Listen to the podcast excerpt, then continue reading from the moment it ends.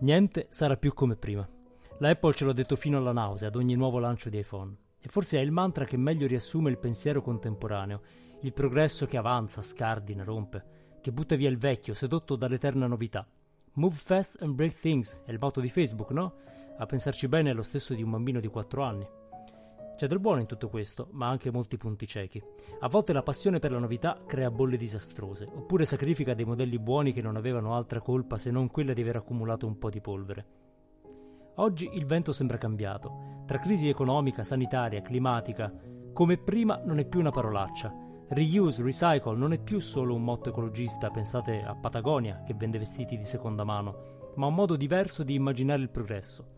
Una filosofia che invece di rompere le cose le aggiusta, magari le olia, le fa funzionare di nuovo, che riscopre e salva quello che c'era di buono. Il ritorno alle mail e ai feed come negli anni 2000, Clubhouse che è una via di mezzo tra la radio e una telefonata, il lento ma inesorabile ritiro dal mondo dei cookies digitali, del tracciamento, dell'iperpersonalizzazione. Che non vuol dire essere conservatori, è una forma di progresso più cauto, più considerato. Forse quello che ci porterà più lontano.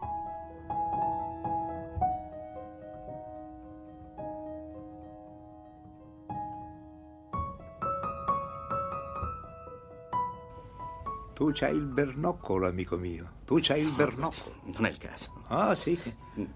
Tu hai capito a che gioco giocavo e mai girato attorno. È per questo che sei arrivato dove sei arrivato. Dio ti benedica, tu c'hai il bernoccolo. No, no. Sì, come no? No. Sì.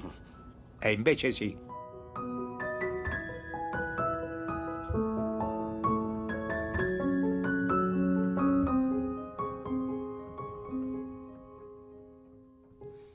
Benvenuti alla puntata numero 106 di Il Bernoccolo, il podcast che parla di comunicazione, tecnologia e cultura nel mondo post-digitale. Questa è la puntata del primo marzo 2021. Io sono Andrea Ciuri e qui con me c'è Pasquale Borriello.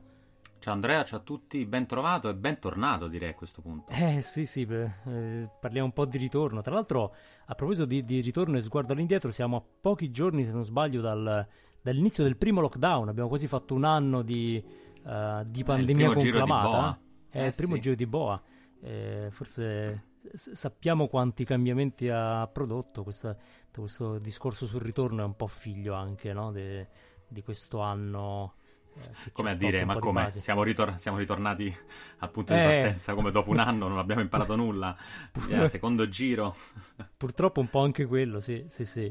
Però guarda, ci, ci pensavo, ehm, diversi dei temi che abbiamo affrontato nelle scorse puntate, così chi non l'ha sentita magari se le va a ascoltare, ehm, sono un po' centrati su, su questo tema del ritorno, no?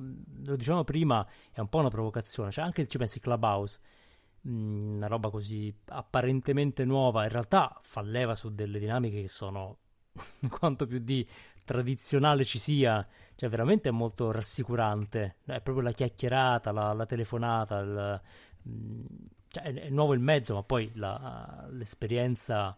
Boh, sì, è il social più rilassante del mondo, non devi preoccuparti né dei tempi né, del- né di come sei pettinato.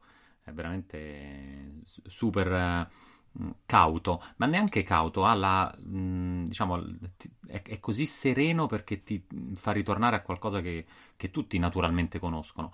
Mi chiedo se per generazioni più nuove in realtà non sia disruptive, cioè forse per un quindicenne solo audio, niente video. eh, forse invece è super innovativo, non lo so, però da, da vecchio devo Beh, dire è ma guarda, il, il trick è sempre quello di riproporre una cosa nuova, vecchia nel momento in cui è stata dimenticata. Pensa a, a Guerre Stellari, no? La- l'ultima trilogia che è stata riproposta a generazioni che non sospettavano che quelle storyline fossero già state fatte. Ma Quindi dirò di dire- più, Wonder Woman. Wonder, Wonder Wo- Woman. Woman 1984, musica mh, non nuova, ma per, eh, per i giovani è nuovissima. Eh, stile anni 80, glitteroso, colorato, rainbow, cioè sembra, sembra nuovo. Ma gua- Come guarda, nuovo. co- la cosa divertente, perché oggi parliamo di ritorno e prima accennavamo a un po' di ritorni a delle, eh, a delle strutture, a delle formule, modalità di interazione, di lavoro.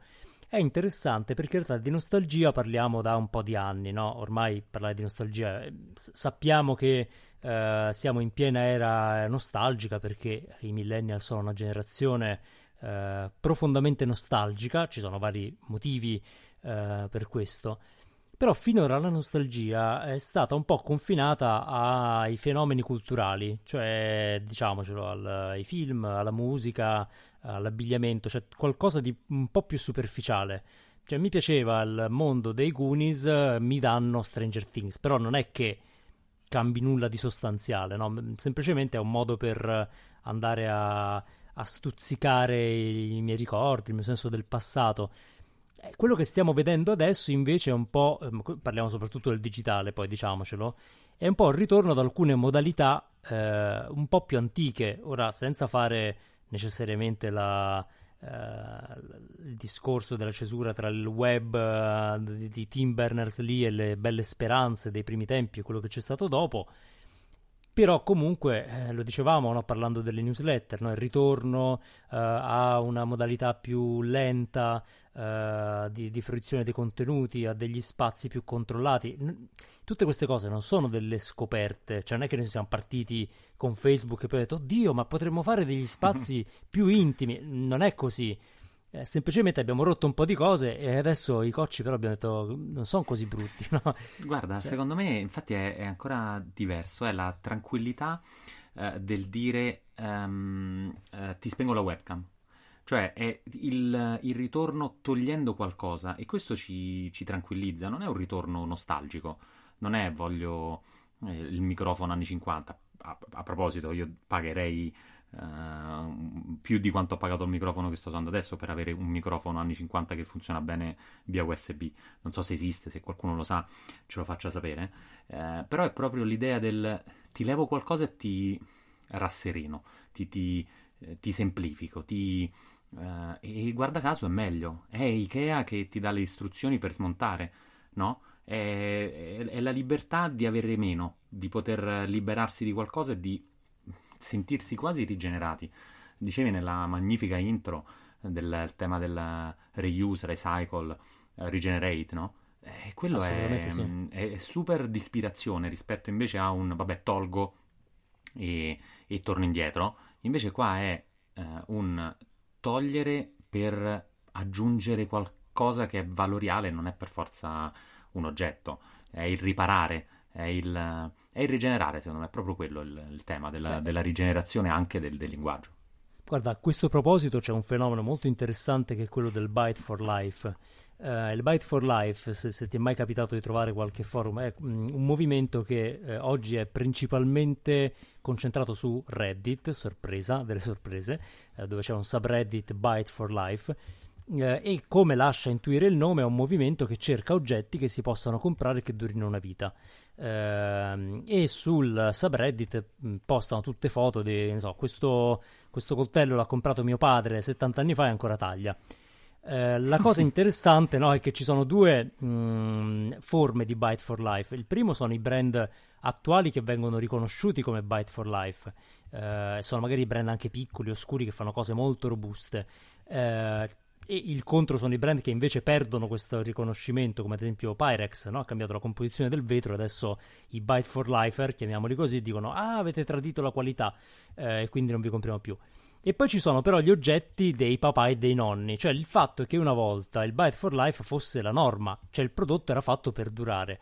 Conosciamo tutti il tema dell'obsolescenza programmata, il fatto che questa corsa alla novità eh, possa, eh, sia resa mm, come dire, possibile solamente da eh, prodotti che sono costruiti per morire, eh, perché altrimenti questa novità non si alimenta abbastanza bene.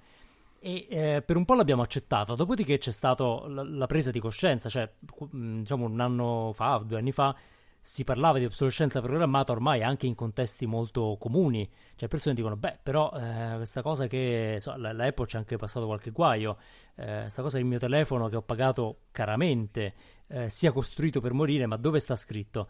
E, mm. e, quello io lo considero un po' uno shift culturale, cioè la, l'idea che io debba continuamente rinnovare quello che ho perché eh, mi sono assuefatto all'idea che aggiorno l- l- tutto quello che posseggo ogni tre anni è un po' sta perdendo uh, sta perdendo presa. Pensa sì sì sì, eh, non è più pensa, affascinante anzi è pensa anche pensa a Gucci che ha cercato di rompere il, il sistema delle stagioni nella moda durante la pandemia Alessandro Michele, che è forse uno dei uh, più visionari direttori creativi nel campo della moda, ha detto beh basta le stagioni, basta l'autunno, l'estate, ragioniamo diversamente.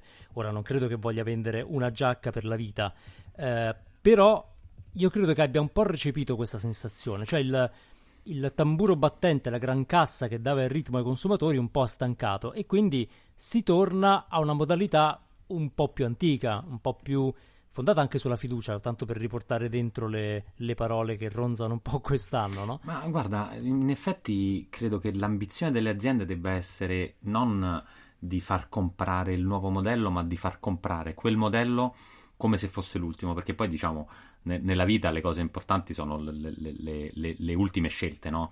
Cioè la, la, la, casa in cui passerai il resto della tua vita, la donna o l'uomo con cui passerai il resto della tua vita, eh, quelle, quelle, scelte che sono irreversibili, no? E secondo me c'è un po' dentro in questa voglia di reversibilità e io devo riraccomandarti di guardare Tenet, non so se l'hai fatto nel frattempo, se hai fatto i compiti a casa, perché ne abbiamo parlato una ventina di puntate fa. Ancora no, mm, ma forse lo di... faccio ieri. esatto, esatto. Eh, però diciamo, quando ieri avrai visto Tenet capirai che c'è questa voglia di tornare indietro, no? Però guarda un po', non si può tornare indietro, però forse si può fare come se. Eh, cioè si può fare come se fosse l'ultima, come se quello che hai scelto fosse l'ultima della scelta. Ora dovremmo superare la FOBO, la uh, Fear of Better Option, ma sarà proprio giusto quest'ultima scelta che ho fatta, ma superata quella, secondo me andiamo, tutto, andiamo in discesa. C'è questo Fairphone questo telefono Fair, giusto, che è giusto sia dal punto di vista della costruzione sia da come funziona, in che senso? Che puoi sostituire le parti semplicemente, quindi è l'ultimo telefono che ti serve di comprare, perché non dovrai più comprare un nuovo telefono, comprerai delle parti, l'andrai a sostituire. Io devo dire in questo, senza tornare sul nostro amico Elon, eh, però la Tesla ha un po' questo fascino, cioè se tu vedi i primi modelli e gli ultimi, sono tutti uguali. Cioè la, la Tesla era bella dieci anni fa, è bella adesso, e in termini di gusto eh, vuoi vedere che forse il gusto non cambia così rapidamente come eh, ci hanno abituato a pensare? Perché ritornano poi nella moda anche le stagioni dopo vent'anni, il vintage? Perché funziona? Eh, adesso vanno di moda gli anni 90 e piacciono tanto, ma forse non andavano cambiati? E qui vabbè provoco ovviamente, è un po' strumentale. Eh, io ci, ci, ragionerei, ci ragionerei. Beh, è un po' la, la, filosofia che ha sempre avuto o che aveva uh, Volkswagen, se ci pensi, no? il fatto che te la tieni, rimane com'è, non, non, hai un modello così diverso perché alla fine la Golf è la Golf. Eh, insomma, quell'approccio lì un po', eh, un po' ritorna. Tra l'altro, visto che facevi il parallelo con le scelte di vita, forse questo aggiornamento continuo è anche un po' la, il riflesso della dimensione mh, adolescenziale della generazione poi dei millennial perché non tiriamoci dentro i Gen Z poverini ancora non hanno a che fare con tutto questo che ne cioè, sanno loro un... degli anni 80 dai su esatto Insomma, cioè c'è una fase sanno... della vita c'era questo programma tv che ne sanno i 2000 giusto? cioè che non sì, hanno vissuto sì, niente sì, esatto. eh, insomma poverini dai Beh, perché se, se, ci pensi, c'è tutta una fase della vita in cui tu effettivamente esplori diverse opzioni, no? in tanti campi, eh, perché giustamente devi un po' testare, devi scoprire. Poi tendenzialmente, non che sia un must, però tendenzialmente poi piano piano ci si sedimenta su alcune eh, scelte. Ora, eh, non è che eh, si debba necessariamente smettere di sperimentare, ma l'idea che io ogni tre anni debba cambiare prospettiva, cercare qualcosa di meglio, è un po' un'adolescenza infinita del consumatore, che mh, detto tra noi non, regge più di tanto, cioè le persone sono stanche anche perché cercare e provare nuove opzioni è faticoso, è molto faticoso e forse l'invecchiamento dei millennial è complice di questa, eh, di questa nuova prospettiva, no? Sai che pensavo? Che in effetti il, um, le, i, i mini-me, cioè il, il, cercare di tornare indietro, dai, parliamoci chiaro, secondo me la, la cosa bella del, delle mini-me nelle, nelle, mamme bambine è che le mamme possono vestirsi da ragazzine, non è certo essere vestiti uguali a una, una bambina, non è solo quello, è po- giustificare il poter tornare indietro. Mm. In effetti ci ha, ci ha, stufato, no? Cioè non vogliamo tanto quello, ci sono altri gli aspetti che, che, che ci piacciono del, del, del tornare indietro, il rigenerare, riusare, forse quel giacchetto che ci ha dato Uh, nostro papà ci piace perché ci permette di riviverlo, non tanto perché dai, la, mh, mm, non è detto che, che, che funzioni, questa, questo senso di rigenerazione, di uh, rinascita. Uh, poi ovviamente ne abbiamo esperienza man mano che invecchiamo, perché un quindicenne non ha bisogno di rinascere, ha bisogno di, del giacchetto nuovo. Uh, però no, mm, lo avverto anche un po' come gusto di, di, proprio di appunto far rinascere qualcosa. cosa c'è di più bello adesso in cui abbiamo eh, visto insomma come, come, non rinasce nulla, anche come muore, del senso di rinascita. Cioè io penso sia, sarà una, una voglia, una, una sensazione, una, una, necessità poter rigenerare, poter rinascere. Um, ormai no, no, non parliamo più di rinascita post-Covid perché ci siamo in mezzo, abbiamo capito che non c'è un post. Uh, c'è un prima e dopo, ma non finisce più questo dopo, anzi ci siamo in mezzo. Però la rinascita la vogliamo fare, vogliamo sentirci rinati, no? Sì, assolutamente sì. Poi diciamo anche che gli oggetti ehm, ancora, cioè un oggetto che consideriamo per la vita, è anche un elemento di forte stabilità, eh, è qualcosa che ci fa pensare che alla fine, per quanto tutto sia incerto, alcune cose sono, sono quelle, che la padella di ferro battuto, perché poi se vedi i Bite for Lifer sono fissati col, col cast iron, no? col ferro, perché è molto mh, durevole eh, quella lì me la porterò avanti fin- finché potrò io, perché lei sicuramente ci sarà. Ecco, eh... Ora la domanda è: quella padella funziona sul fornello a induzione? Perché nel futuro ci sono i fornelli a induzione, non ci sono i fornelli a gas. No? Forse, forse. non, non, parliamo troppo presto perché sappiamo che c'è chi invece li preferisce, quindi non sempre è facilissimo vero. Eh, vero, no? eh, piazzarli. Ehm, però ecco, e, e, ci vedo anche un riflesso psicologico. Io, mm, guarda, lo, lo, ancoro molto ai millennial, ma perché sono quelli che hanno poi soffiato sul fuoco del nuovismo, no? Perché alla fine, diciamocelo, siamo noi che abbiamo dato eh, la spinta a, al nuovismo della Apple, che ogni anno ci dice la, tutto la legge, cambia di nuovo. Sì, la legge di Moore è una legge da millennial, via. Eh, ogni 18 eh. mesi devi cambiare tutto. Lui, lui diceva sui processori, mica le scarpe non è che esatto. le scarpe esatto. durano 18 mesi, noi l'abbiamo applicata su tutto. Abbiamo tutta, ogni azienda è una software company e quindi ogni oggetto è un hardware. E quindi dopo 18 mesi le scarpe vanno due, due volte più veloci, invece no. Eh, io qui ci vedo anche però una proiezione nostra di, di, diciamo, della nostra identità, perché via via che i millennial, ripeto, invecchiano, l'idea che un oggetto anche vecchio possa avere un valore, cominciamo a trovarla più rassicurante, no? Perché il fatto di buttare via ciò che è vecchio, finché sei giovane, è molto allettante. Quando comincia a essere, come dire, un po' più maturo, eh, è strano, no? Perché un po' ti identifichi con l'oggetto. Cioè, voglio dire, eh, tu hai tua, un tuo percorso, una tua esperienza, una tua età, eh, cominci a capire che forse, e questo è anche la banale contrapposizione tra progresso e conservazione che divide le generazioni, no? però cominci a capire che eh, non tutto ciò che è vecchio è da buttare. E quindi cominciamo a tornare un pochino a guardarci indietro. Eh, I millennial come animatori dell'innovazione eh, digitale adesso stanno un po' eh, frenando, stanno riscoprendo il loro passato, quindi nostalgia anche di alcune modalità. Poi vi ho detto una cosa, e in questo forse eh, noi millennial abbiamo un po' un dovere, io direi quasi morale, ora la mettiamo un po' pesante. Cioè, essendo stati l'ultima generazione che ha vissuto sia con sia senza internet, eh, quindi siamo un po' un'eccezione perché chi c'era prima di noi, eh, come dire, non, non c'entra e non c'entra nel digitale, no? lo, lo, vede con diffidenza. La Gen Z c'è nata, quindi non, non conosce altro.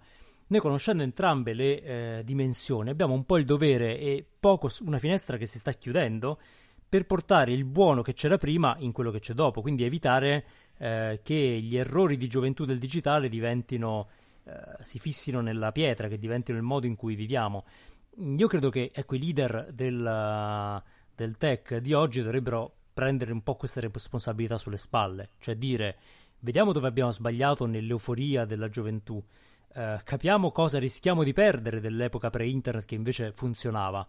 E troviamo un modo mh, per uh, traghettarlo e portarlo alle nuove generazioni perché uh, non, uh, non, siano solo vittime eh, alla fine no, di un'impostazione che per quanto sono eh, innovatori non, non, non, deriva da loro, no? Sì, io credo, spero diciamo che la nuova Generation Z possa essere la prima regeneration, cioè una, una, una generazione che rigenera, perché mh, effettivamente per andare avanti certe volte devi tornare indietro, riavvolgere il nastro e reincidere la tua canzone, no? non, no, devi tornare sui tuoi passi.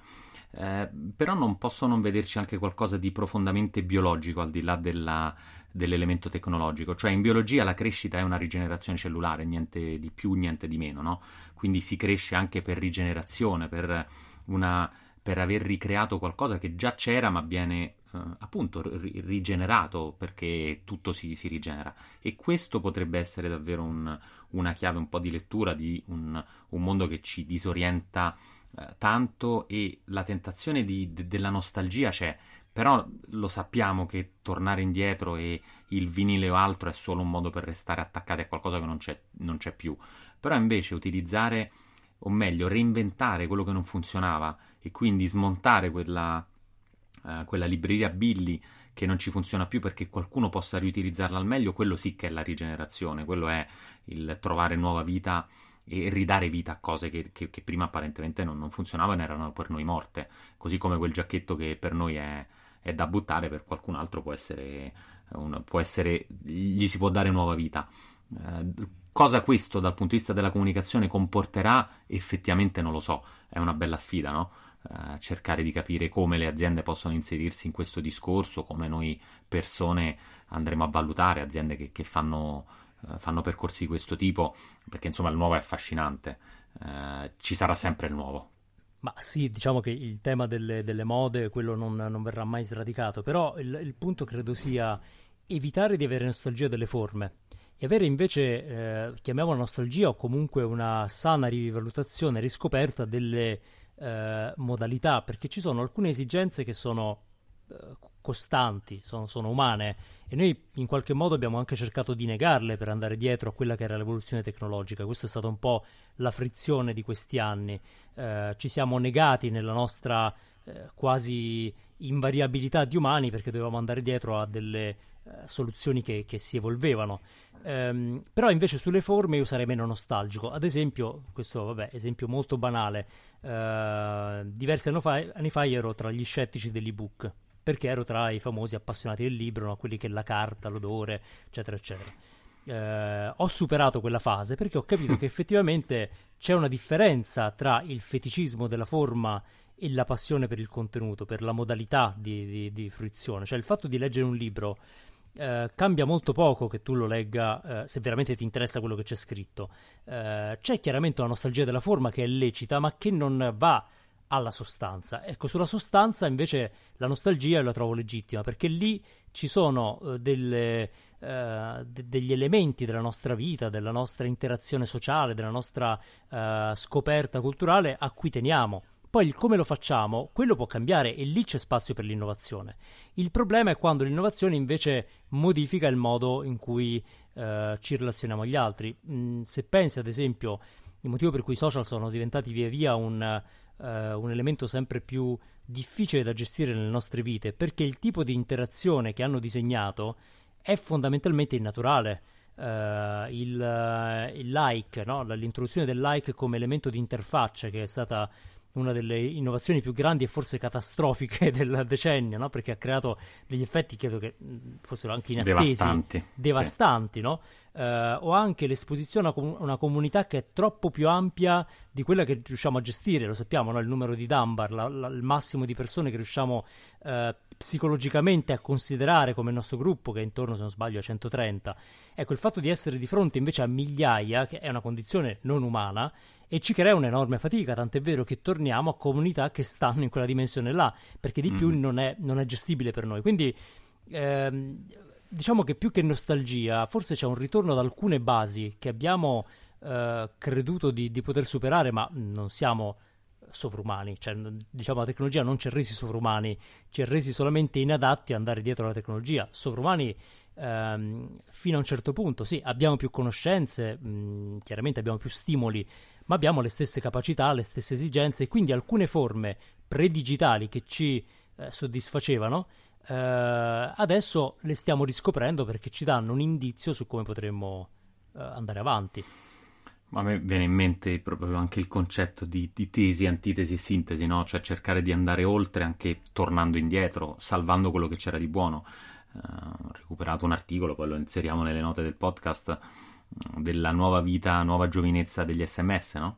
Ormai con questa storia delle one time password riceviamo una quantità di sms come, ma sms davvero, non parlo di whatsapp, non parlo di message, ma proprio sms da entità come banche piuttosto che Twitter o Apple ci manda gli sms no, dell'autenticazione a due fattori eh, che è un modo anche per utilizzare uno strumento che è quello che forse funziona meglio in assoluto, eh, funziona meglio degli, dei vari autenticatori che poi cambi telefono e, ti, e, e li perdi, no? Cosa c'è di più stabile del nostro numero di telefono al di là del, de, di, di portabilità varie. E quindi l'SMS è lo strumento che più della chiavetta con il codice che dopo due anni si scarica e quindi la devi cambiare, più di autenticatori digitali che devi programmare ogni volta in modo nuovo quando cambi cellulare, l'OTP via sms funziona e secondo me è, un grande, è una grande maturità. Cioè, se ci sono cose che funzionano, non è che le devi buttare solo perché sono vecchie. Funziona bene quella roba? Eh, fantastico, usiamola. Perché c'è già, perché, perché forse è anche meno dispendiosa di tanti altri sistemi. In quest'ottica rileggerei tutta la puntata che potremmo percorrere al contrario, la scorsa puntata sulle newsletter in, quest- in questo modo qua. Cioè le newsletter sopravvivono perché funzionano eh, perché eh, non dobbiamo buttarle solo perché, perché, sono una tecnologia vecchia. D'altra parte, d'altra parte, ormai internet non è proprio questa tecnologia super nuova, eh? tant'è che mostra anche qualche limite, però se funziona perché dobbiamo buttarla? E forse sarà la sfida che la tecnologia dovrà affrontare nei prossimi anni.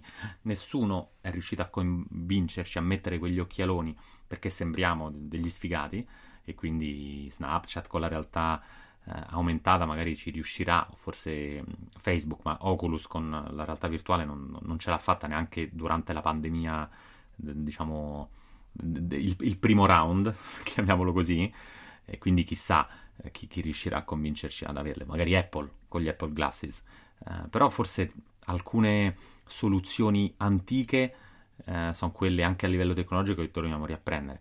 Ci, aspre- ci, ci, ci, apprestiamo ad avere un futuro cookieless, ormai si parla di futuro cookieless, cioè in cui questi cookie di tracciamento saranno sfalcidiati dagli aggiornamenti di Chrome, gli aggiornamenti di Apple e via dicendo. Chissà che torneremo all'advertising vecchia maniera, che non ti traccia e non sa con chi ha a che fare se non un mero targeting contenutistico. Leggi una rivista di business, to, magari ti interessa il business, eh, vuoi vedere che funziona? Ma guarda, io sono, ne sono abbastanza convinto, eh, nel senso che eh, sappiamo, ci sono anche tutti gli studi sul, sull'importanza dei messaggi condivisi, no? per cui quello che, era un po' una volta la comunicazione che aveva meno declinazioni e invece una, un'esperienza condivisa per tutti. Se ci pensi qui, non, non per collegare cose distanti, ma anche uh, Clubhouse che è un'esperienza uh, sincronizzata, un po' ci piace per quello, perché la sperimentiamo tutti allo stesso modo, tutti eh, contemporaneamente. No? Il fatto invece de- che è tipico dell'advertising online, in cui siamo tutti divisi, separati, non sappiamo eh, l'uno cosa vede l'altro, eh, è un po', mh, mm, un po', spiazzante, ci toglie que- quell'elemento anche di, uh, di, fiducia. C'è una tendenza, come dicevi giustamente, anche a rinunciare al superfluo. Mm, due anni fa Cal Newport aveva pubblicato uh, Minimalismo Digitale, no? che è un po' il viatico di, questo, di, questa filosofia, cioè l'idea che anche nel digitale uh, sia l'ora di abbandonare un po' il superfluo, cioè tutto, tutte le cose che abbiamo uh, scaricato, installato, comprato, mh, le app della prima epoca, eh, sono un po' come gli adesivi e uh, le spillettine che ti, ti, ti compravi, ti mettevi sullo zaino da teenager, cioè è un po' quella cosa lì, no? c'è un periodo di accumulo Dopodiché, quando cresci, quando cresce uh, un'intera società, si comincia a guardare a quello che serve veramente ed è una frazione uh, di quello che abbiamo. Uh, questo vale un po' in tutti i campi, no? vale anche per le piattaforme di streaming. Lo consigli su Kindle, su Kindle, il libro di Cal Newport, o su carta? Ma su Kindle, su Kindle, così vedi Ma anche sì, i passaggi dai. che hanno sottolineato gli altri e ti fa influenzare dal... esatto. da, dalle okay, decisioni altrui. Eh, però ecco, eh, è, è, un'epoca di, di, minimalismo. Dobbiamo, tra l'altro, eh, qui butto un tema che magari affrontiamo in un'altra puntata. Eh, un, uh, un, topic che sta emergendo, a cui dovremmo fare tutta attenzione, è quello dell'impatto ambientale del digitale. Che abbiamo tutti un po' rimosso, come se il, uh, internet si alimentasse a magia e amore, ma in realtà consuma elettricità, quindi ha un impatto. Uh, se non sbaglio, uh, si dice che se fosse una nazione sarebbe la sesta nazione più inquinante del mondo. Ehm, per cui eh, dobbiamo anche ragionare un po' se tutto quello che facciamo, se tutti i dati che ci scambiamo, se tutta la blockchain che usiamo, gli NFT, parleremo anche di questo, dai, dobbiamo parlarne, eh, veramente ci serva oppure se stiamo eh, come dire, vivendo un po' di rendita, cioè noi che eh, separiamo la carta dalla plastica, poi stiamo connessi tutto il pomeriggio a guardarci YouTube e non sappiamo se quello ha un impatto ambientale. Io lo trovo un po' strano, probabilmente è qualcosa che dovremo quest'anno mettere un po' fuoco, eh, però anche lì il tema è il minimalismo, che vuol dire usare solo quello che ti serve, è un principio ecologico, sem- molto semplice, eh, no, non, non, ci sono altre possibilità, cioè non abbiamo più possibilità di esagerare, eh, per cui mm, io guardo positivamente questo e eh, diciamo per molte start-up eh, il minimalismo digitale sarà la fine perché è chiaro che vince quello che è fondamentale, però chissà, magari invece ne usciranno altre che riusciranno proprio a cogliere questo, questo spazio, cioè a creare i prodotti, tra virgolette, byte for life anche del digitale. Eh, perché no? Ma alla fine è un, è un, principio molto sano, cioè portare nel futuro solo quello che del passato funzionava, ma non dobbiamo buttare tutto quello che era nel passato, senza appunto voglie di, di, di, di fare discorsi nostalgici. Però se c'è qualcosa che funzionava bene lo, lo, lo, lo portiamo avanti, lo portiamo nel futuro però centriamo in questo futuro, non è che aspettiamo. Il Kindle, eh, bello, se, se, quello funziona andiamo avanti. Anche un po' uno stile Amazon, se vuoi, eh, che dice che, che le, le, le, vere innovazioni sono quelle che non, non, ti eccitano per forza. E questo lascia spazio a quelle innovazioni che vengono dal passato. Eh, credo che, che, che, abbiamo tutti avuto a che fare con delle eh, sorprese di oggetti, di tecnologie, di notizie che, che arrivano dal passato e ci hanno sorpreso per la per la loro attualità, no? Quello che funziona va benissimo, ma perché mica dobbiamo sempre per forza cambiare? Questa voglia di cambiamento a tutti i costi ci hanno un po' inebriato con questa storia del cambia tutto, cambia tutto, il new normal. Mm, forse non è new, cioè forse è, il normal che funzionava, che, che va bene anche adesso, no? eh, guarda caso, i giapponesi le, le max, mascherine le mettevano pure prima, a loro forse è cambiato poco, è, quindi forse dobbiamo guardare al passato del Giappone, ecco, il nostro futuro è quello. Forse sì, ma poi guarda, eh, per, per, chiudere direi che a forza di dirci tutto cambia, tutto cambia, nel momento in cui tutto è veramente cambiato abbiamo capito che forse ne voleva un po' meno di cambiamento. Sì. e quindi abbiamo un po' ridimensionato la nostra voglia di cambiamento e ci siamo detti ma sai che c'è, io vorrei una vita più o meno eh, costante, a me questi stravolgimenti, l'ho visto lo stravolgimento in atto, mm, mi piace fino a un certo punto, poi anche quelli che dovevano guidare il cambiamento non sempre hanno eh, hanno fatto del loro meglio, no? pensiamo sempre a, a, Zuckerberg che insomma se l'è gestito Vabbè, un po' lascialo male. in pace poverino, eh, lascia... Sc- Scrooge McZack, lascialo, lascialo in pace poverino. Quindi diciamo un po' meno di cambiamento, ripeto, eh, senza voler essere conservatori, non è quello il punto, ma un po' meno di cambiamento per il cambiamento e un po' più di cambiamento dove serve, forse eh, potrebbe essere la cifra del 2021. Beh, allora, grazie per essere stati con noi, per non aver cambiato podcast, che insomma se, se vi piace eh, perché non conservarlo. Eh, se non l'avete ancora fatto iscrivetevi su Apple Podcast, Spotify, Google Podcast o anche Alexa eh, che ci riconosce e ci trova. Ci potete seguire anche su ilbernoccolopodcast.com e su Instagram ilbernoccolo. Se la puntata vi è piaciuta lasciate una recensione con stelline, con eh, magari anche un commento e se poi volete condividere questa puntata sui social usate l'hashtag il bernoccolo. Alla prossima!